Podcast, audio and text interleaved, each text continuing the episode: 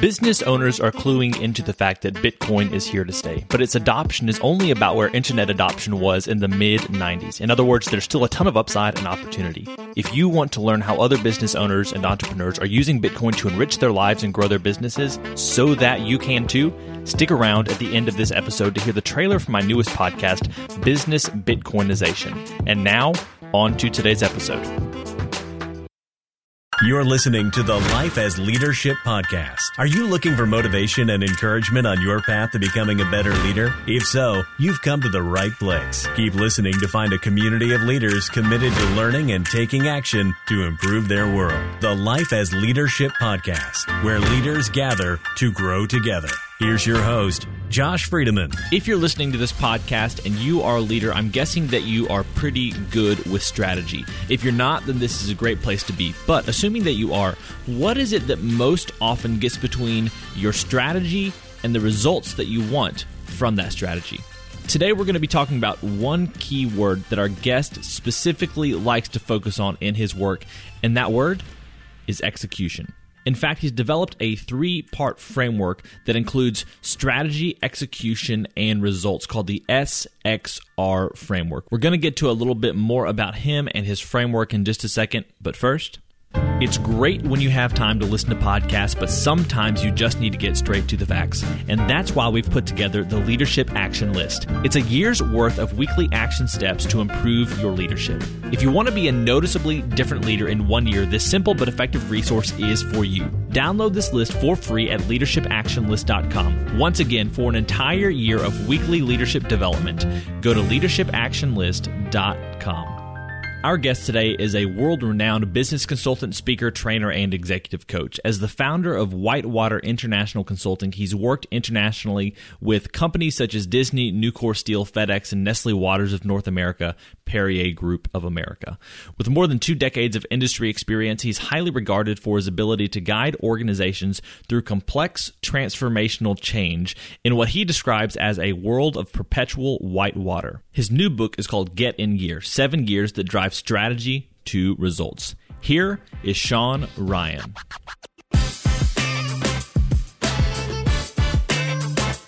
Sean, welcome to the podcast. Josh, thanks for having me today. So, I like to start off every single interview with a few questions that help us to get to know you better as a leader and give us some insight for our own lives. So, you ready for these? Sure, fire away. What is some lesson, saying, or experience that continues to influence your leadership to this day? I think the idea that the thinking that I have, the mental models, the the underlying perceptions and beliefs that I have have more influence over the outcomes that I achieve as a leader than some of the specific actions that I take. And and so that idea that challenging my own assumptions and beliefs, uh, putting myself in a space where I can inquire into what other people think and why they think so that I can get their perspective, learn from that actually makes me a fundamentally much better leader than I would be if I just tried to do some stuff better, coach somebody better, if you will. Use three descriptors to finish this sentence. A leader is caring, honest, trustworthy. What is a question that leaders should be asking either themselves or others? They should be constantly asking themselves how's their thinking, their mental models, their assumptions, beliefs, perceptions? How does that shape their reality and either limit or expand the options they give themselves for how they might act as a leader? What's a book that you would recommend to leaders? One I was talking with a group about earlier today. It's a book in Influencers by Kerry Patterson and a group of other people. Kerry and the team looked at people who were exceptionally great at driving individual change and identified the things that distinguish people who are really good at influencing change from people that are maybe a little bit more mortal. And they captured that in influencers. And I, I think about all of the change that we all have to deal with on a day in and day out basis in our organizational lives. The ability to change, the ability to adapt is just absolutely paramount. And the, the leaders who can foster change better in their organizations and with the individuals on their teams are ultimately going to be more successful. So I think influencers has some content in it that is super helpful in the world that we live in today. If you could get every listener to start doing something this week to help them be a better leader, what would that thing be? Broadly, it would be create better focus and alignment on what they and their teams need to do to deliver better results. And then if I had to break it down to one behavioral thing, and, and we talk about this in the book, Get in Gear, it's this concept that we call this game we call playing five on five, where leaders write down their top five goals or expectations for each of their team members. And then the team members write down what they think their top five expectations or goals are. And then you match the lists. Typically, two out of five actually match, which means 40% of the time people are working on stuff that their bosses think they're supposed to be working on. 60%, it's a bit of a crapshoot. They may or may not be. So if we want to create more focus and alignment to deliver better results, that is a really simple exercise or, or game to play to see how well focused and aligned we are versus how far apart we might be. I like that. I don't know if I've ever heard of that approach before. It's super simple, though. Obviously, something that can create a lot of clarity for you and your team. Now, we have this final arbitrary but insightful question, and it is this As a general life principle, is it better to ask why or why not? That's a great question. Can I go with both? I like to have people just come up with one or the other. But if you can provide good rationale for both, I'll accept it. But I'm not as happy if you give us both. It's too too easy that way. Okay. Why is is a great question to understand literally why do we do things? What what's the reason that we do this? Is there something that I don't know or something that I need to understand better than I understand today before we start making changes?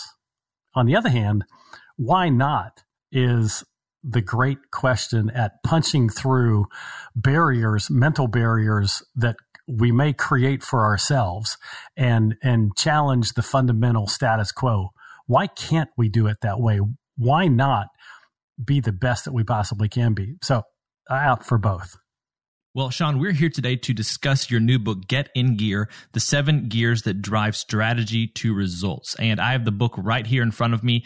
And at the very top of your book, you have strategy on one side, results on the other. And in the middle, there is this execution piece. So could you talk a little bit about your book, what its focus is, and the importance of execution?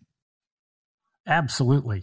So let's start about what the book is about what we've noticed and what is incredibly well documented in the literature is the gap between the strategy most organizations have and their ability to actually generate the results that they expect.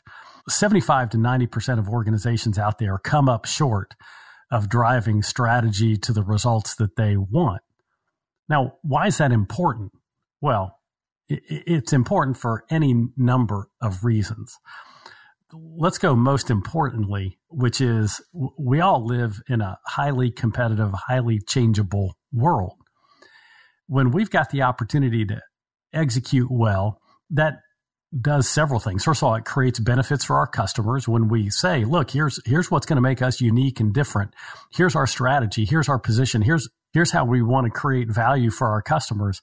When we actually execute on that and deliver that, then our customers are better off more importantly, or, at least as importantly, when we deliver on what our customers expect, then as an organization, we get the benefits. We get the opportunity to have success at the level that we anticipate that we're going to have success. That may be important for owners of businesses, uh, for the shareholders in businesses, uh, you know, even for the leaders and team members of the business. The other thing, though, is it allows us to squirrel away the acorns that we need for when the world does change around us and we need to have the opportunity to react.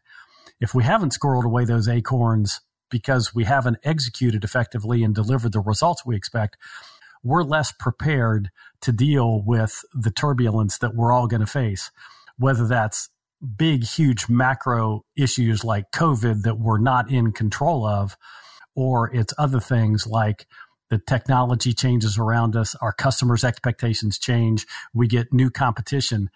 We need to be prepared for that. We need to manage our balance sheet. And then the third thing is if we're not executing well, we're also not probably engaging our team as effectively as we can. And if we're not engaging the team, then we create risk of not being able to keep great talent, not being able to recruit great talent. And it also means that every day that talent that we do recruit, select, train, expect to deliver stuff, there's something that's keeping them from being able to be as effective as they can be. So we sell ourselves completely short. So there's this huge execution gap between strategy and the results we deliver. And then when we don't execute effectively, I think about it in terms of three balance sheets: the balance sheet with our customers, the balance sheet with our team, and the balance the financial balance sheet for the organization. We're not doing the things we need to do to preserve the the strength of of each of those balance sheets.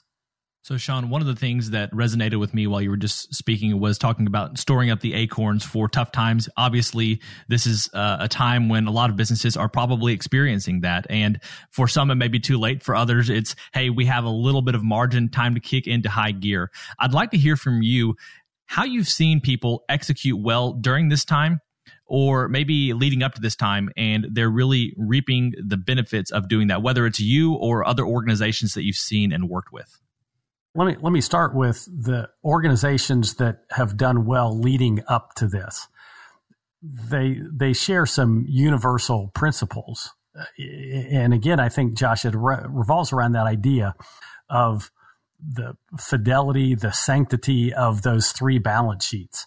What you typically see are organizations that, first of all, have identified a strategy, a positioning in the marketplace that allows them to be successful. And then they've they've executed on that strategy in a way that drives that success which means that they're able to fund themselves. They keep cash on the balance sheet that protect them when times get tough. They've earned the commitment the engagement of their teams. And you know, and they do that by giving their teams the responsibility to act, the freedom to act, making people feel like they've got a significant role in the show, and then giving them the latitude to bring the best that they possibly can be. When you do those two things, then you essentially earn the right to do well with your customers, to execute on that strategy, that positioning in the marketplace. And let, let me give you an example. There's a small boutique clothing store close to us sells reasonably. I mean, it's a it's a very traditional bricks and mortar retailer. That's a that's the kind of organization that is just completely threatened in this environment. They were threatened before COVID with retail shifting dramatically online over the last few years. And then in the midst of COVID, with even more retail uh, shifting online any brick and mortar retailer is in just a huge challenge, right? Well, there are actually two retailers close to us that both have forged such great relationships with their customers. They've got great teams that execute well on the, the, the essential promise that they make to their customers. They've managed to weather through this well because they were prepared beforehand. They had identified a great place in the marketplace. They distinguished themselves from the cheaper online competition. And they've managed to be successful in an environment that is just killing off retailers day after day. So I think I think looking back, those kind of things prepared them to be able to be successful. The, the other part of your question was, how do you prepare going forward? If if you have a brief you know, spell if there's a kind of a brief break in the storm? First of all, do you have a strategy that distinguishes you in the marketplace? Is there something unique and special that you do that adds value that your competition doesn't add? I think, you know, we talk about it in the book some. The the strategy of just not sucking less than your competition doesn't work. Uh, it might get you through a little bit, but you can't just suck less. You, you actually have to stand for something. You have to mean something. Customers have to want to look at you for some reason. What is it that draw, what do you, what is it that you do that distinguishes you in terms of that at that point of customer choice? They choose you versus somebody else. So I think I think that's one thing that you have to think about. And if you don't have a clear answer to that, then trying to figure out what that clear answer is is incredibly critical. And then once you have identified that, and, and that has to be things that create value from the customer's perspective. Uh, it's easy to get really myopic and to think that you know what it is until your customers say that's what it is. That what that's what makes you unique and special. It doesn't really count. But then once you've identified that positioning in the marketplace, you have to execute on the promise. And and I'm sure we'll talk a lot about it um, as we wander through this, but the the things that we identified, those seven gears that we've identified that connect strategy to results, it's thinking through each of those gears and identifying which of these things can we do better that will better connect our strategy to the results that we want. So you have developed this SXR framework, which stands for strategy, execution, results. And you have you have seven gears that you just talked about. Could you briefly describe these gears? So we've spent a lot of time with organizations over the years. We we spent a lot of time f- helping them formulate strategy, and over the last ten years or so, we've probably spent even more time helping organizations drive their strategy to results. And so the seven gears are really a product of that work. So the good news is it's all been tested. Every one of them been stress tested. So we, we break the seven gears into to two bundles of gears. The first bundle we call the foundation gears or the environment gears, and they apply universally across organizations. And then the, the second set of gears are the performance gears, which are the ones that really I connect or align the performance of teams and individuals in the organization directly to the strategy. So let me start with the environment gears. Three environment gears. The first one is we call right, right, right, which is the right people in the right roles with the right capabilities to be able to perform. Pretty clearly, I think everybody would agree you got to have the right people with the right capabilities the magic is what do you do to get to that point? How do you make sure that you are recruiting and selecting and developing the talent that you need for the, your value set? And that value set drives a culture that's aligned to your strategy.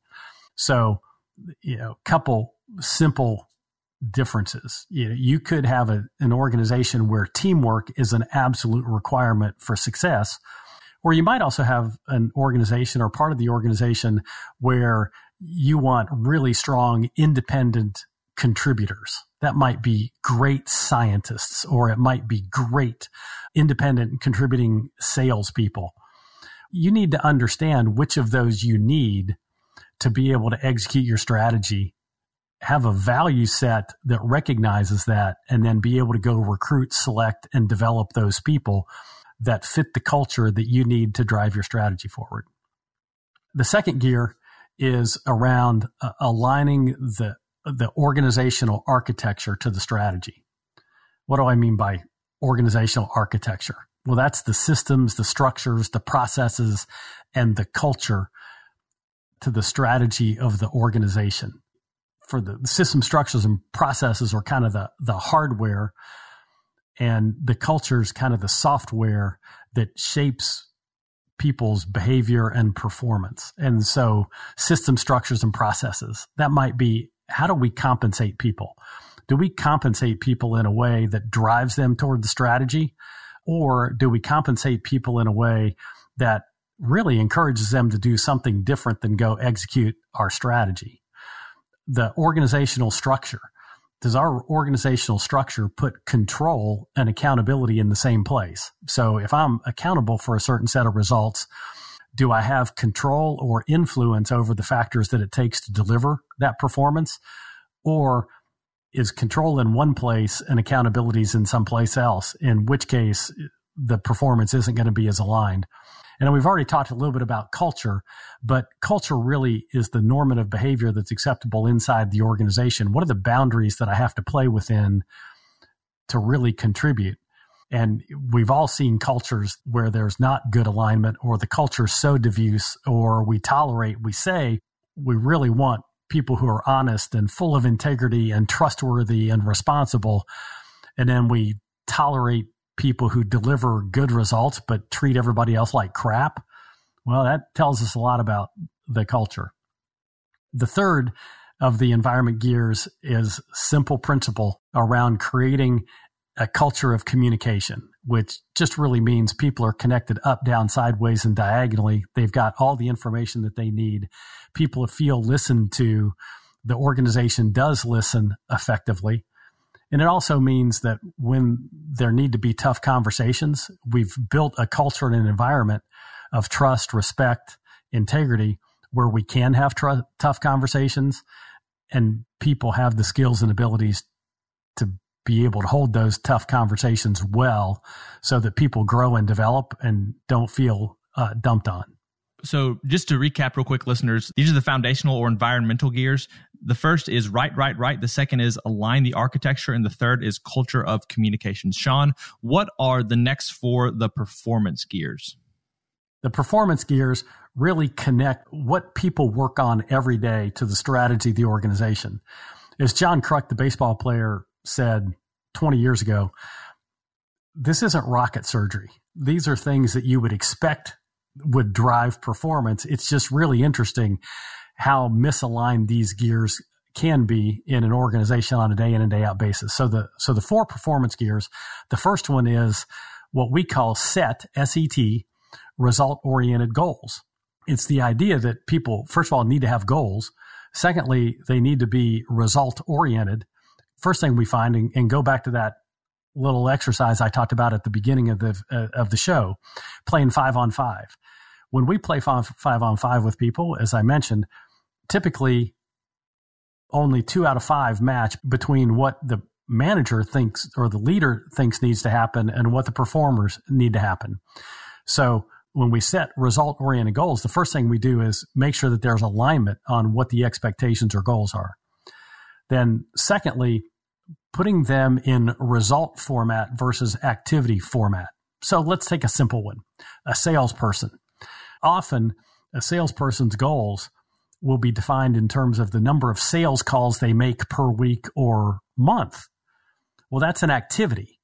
What I want to know is what results are they supposed to generate? Are they supposed to grow market share, volume, profitability?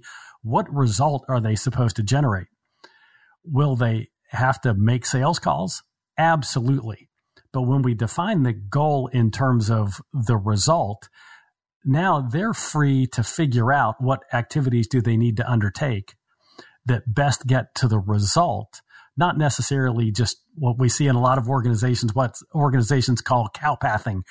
I'm just out making my sales calls every week. I'm making the same rounds to the same customers that I always call on, and it's not changing the number of sales that I get. So result oriented goals. And then the, the kind of the third part of the set result oriented goals is the start end time frame. Start and end paint a picture of what the gap is. So let's take that same salesperson. This year they sold 100,000 units. Next year we want them to sell 150,000 units. Well, there's the start and end. And then the time frame is by the end of let's say 2021. The start and end identify what the size of the gap is, which helped me understand what kind of things do I need to do to be able to make my goals. And then time frame creates some level of urgency around goals that really drive performance. So that's the first of the performance gears. The second performance gear is visible scorecards. And, and I'll, I'll use this analogy. If, if we're driving down the street and there's a soccer field and there are two separate games being played on the soccer field, one at one end, the other at the other end. And on one side of the field, the players are keeping score. And on the other side of the field, the players are not keeping score in the two different games. How quickly do you think we would be able to tell which field they were keeping score on versus which field they weren't keeping score on? For most people, that answer is almost instantaneously. You'd be able to see the difference. Keeping score matters. And so we, we encourage people to build visible scorecards so that people know how they're performing while the game is being played. If I know what the score is while the game's being played, then I've got the opportunity to change my performance to do something different to alter the outcome of the game while it's still being played. So that's the second performance gear. The third performance gear is identifying the critical performance drivers. We talked about that salesperson who's going to increase goals from 100,000 to 150,000 units by the end of 2021. Performance drivers are then identifying what are the critical things that salesperson needs to do to generate those kind of results. For a salesperson, that might be which customers I'm going to call on, who's in my territory that are the prime customers that might most want our products or services. I can really focus in on those critical activities or behaviors that are going to lead to the result that I want to achieve. What we found time and time again is there are probably two or three things that great performers do that separate them from good, average, or even mediocre performers. And so if we can try to identify what those two or three things are, those are the critical performance drivers. We can help anybody perform better by emulating and then building the skills through purposeful or deliberate practice to execute those critical performance drivers well.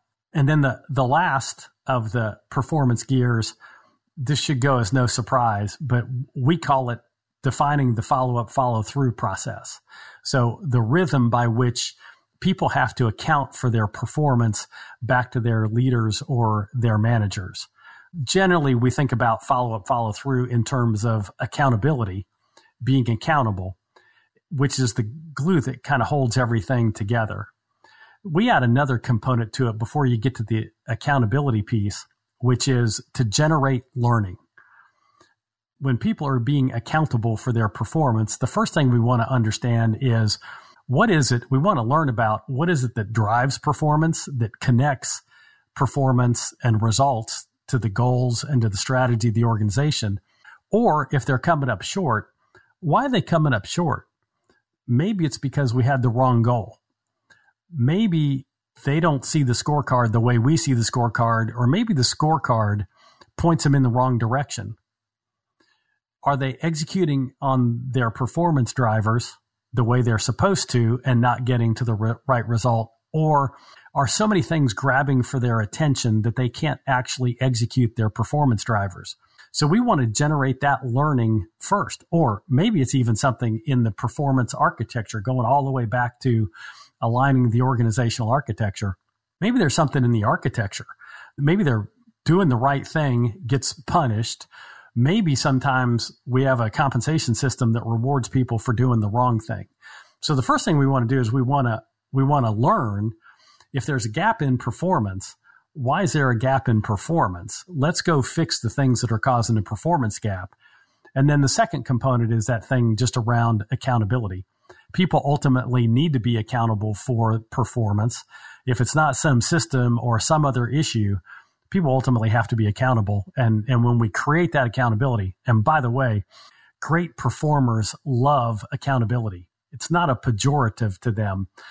Great performers love accountability. Poor performers may shirk from the accountability, but anytime we see strategy getting executed really well and people delivering great performance, we also typically see pretty significant levels of personal accountability for delivering those results.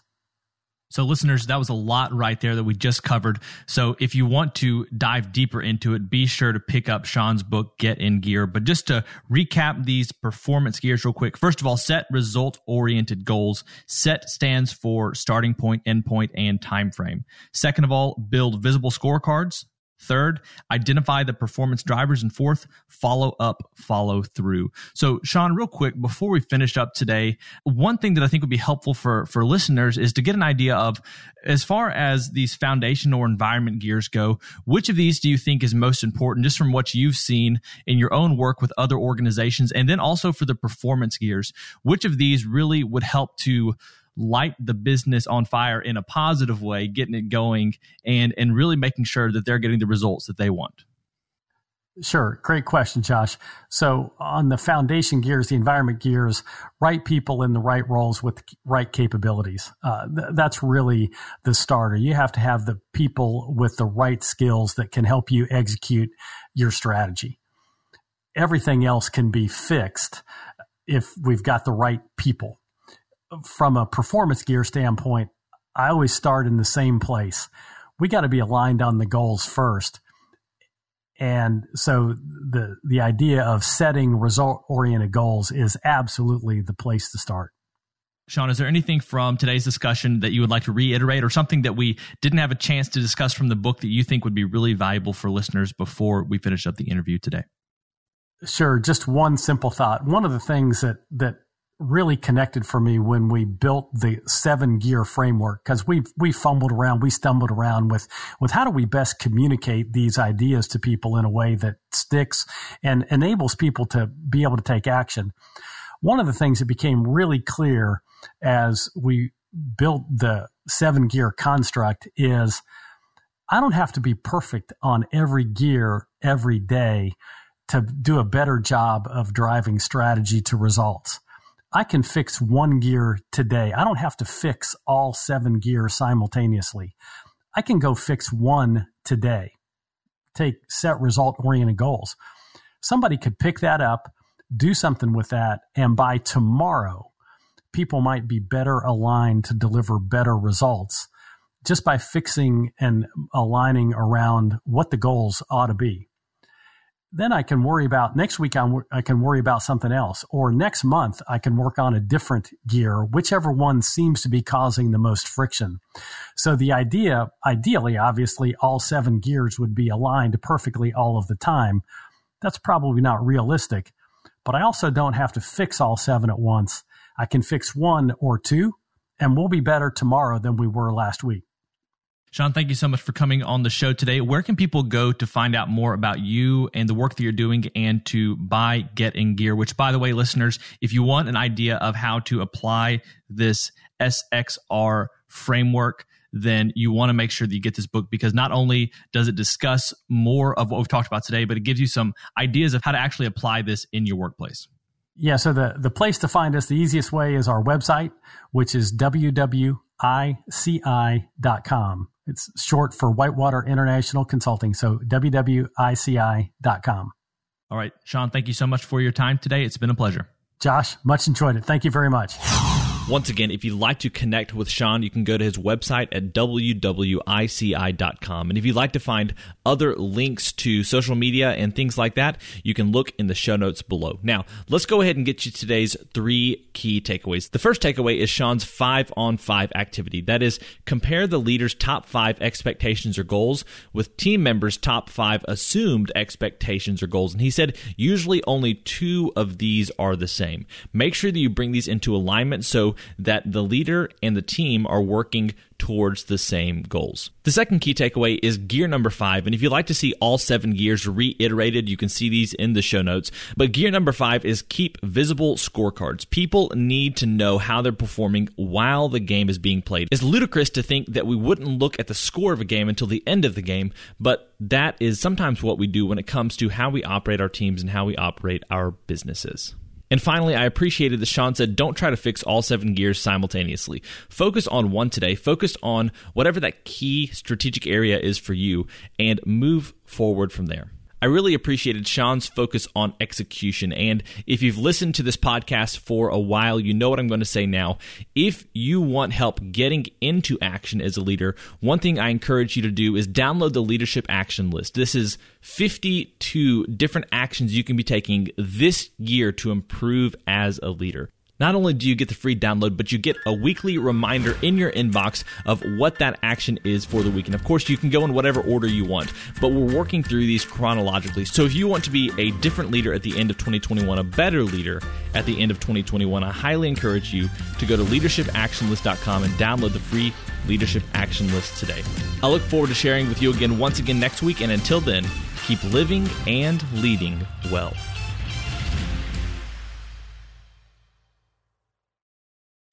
Hey, thanks for checking out this trailer for the Business Bitcoinization Show. My name is Josh Friedeman, and I'll be with you each episode interviewing business owners about how they're using Bitcoin to enrich their lives and grow their businesses. You might be wondering about the name, and I'll get to that in just a second, but first, let me tell you a little bit more about the show and who it's for. Unless you've lived under a rock for the last decade, you've heard of Bitcoin by now. And if you're like me, you heard about it a while ago, but didn't do anything about it until the last couple of years. Then, one day, for whatever reason, it finally clicks. And after that, you enter the Bitcoin rabbit hole, as they say. And the deeper you get, the more you see the value of Bitcoin. But you know, maybe you're not there yet. Maybe you don't know much about Bitcoin, but are interested in learning more. Either way, this show can help you. Each episode will introduce you to an executive or entrepreneur who's using Bitcoin, the hardest money on planet Earth, to improve their life and their business. So, what's with the name? Well, it's a play on the term hyperbitcoinization, which is used to describe the eventual rapid adoption of Bitcoin as other currencies get weaker and weaker in relation to it. When you compare a seemingly never ending supply of dollars to a hard cap of 21 million Bitcoin that will ever exist, it feels like only a matter of time until hyper Bitcoinization happens. The good news is we have the opportunity to be on the front lines of creating a new and frankly better system. Whether you're already sold on Bitcoin and it feels like I'm preaching to the choir, or you're curious to learn more, Business Bitcoinization will help you understand how you and your business can be prepared to take advantage of the massive productivity and wealth that Bitcoin will enable. If Business Bitcoinization sounds like a show for you, go ahead and subscribe. Obviously, you can subscribe in whatever podcast app you're using right now, or go to www.bizbitshow.com slash listen. Once again, that's www.bizbitshow.com slash listen. I'm looking forward to sharing more soon, and until then, keep living and leading well.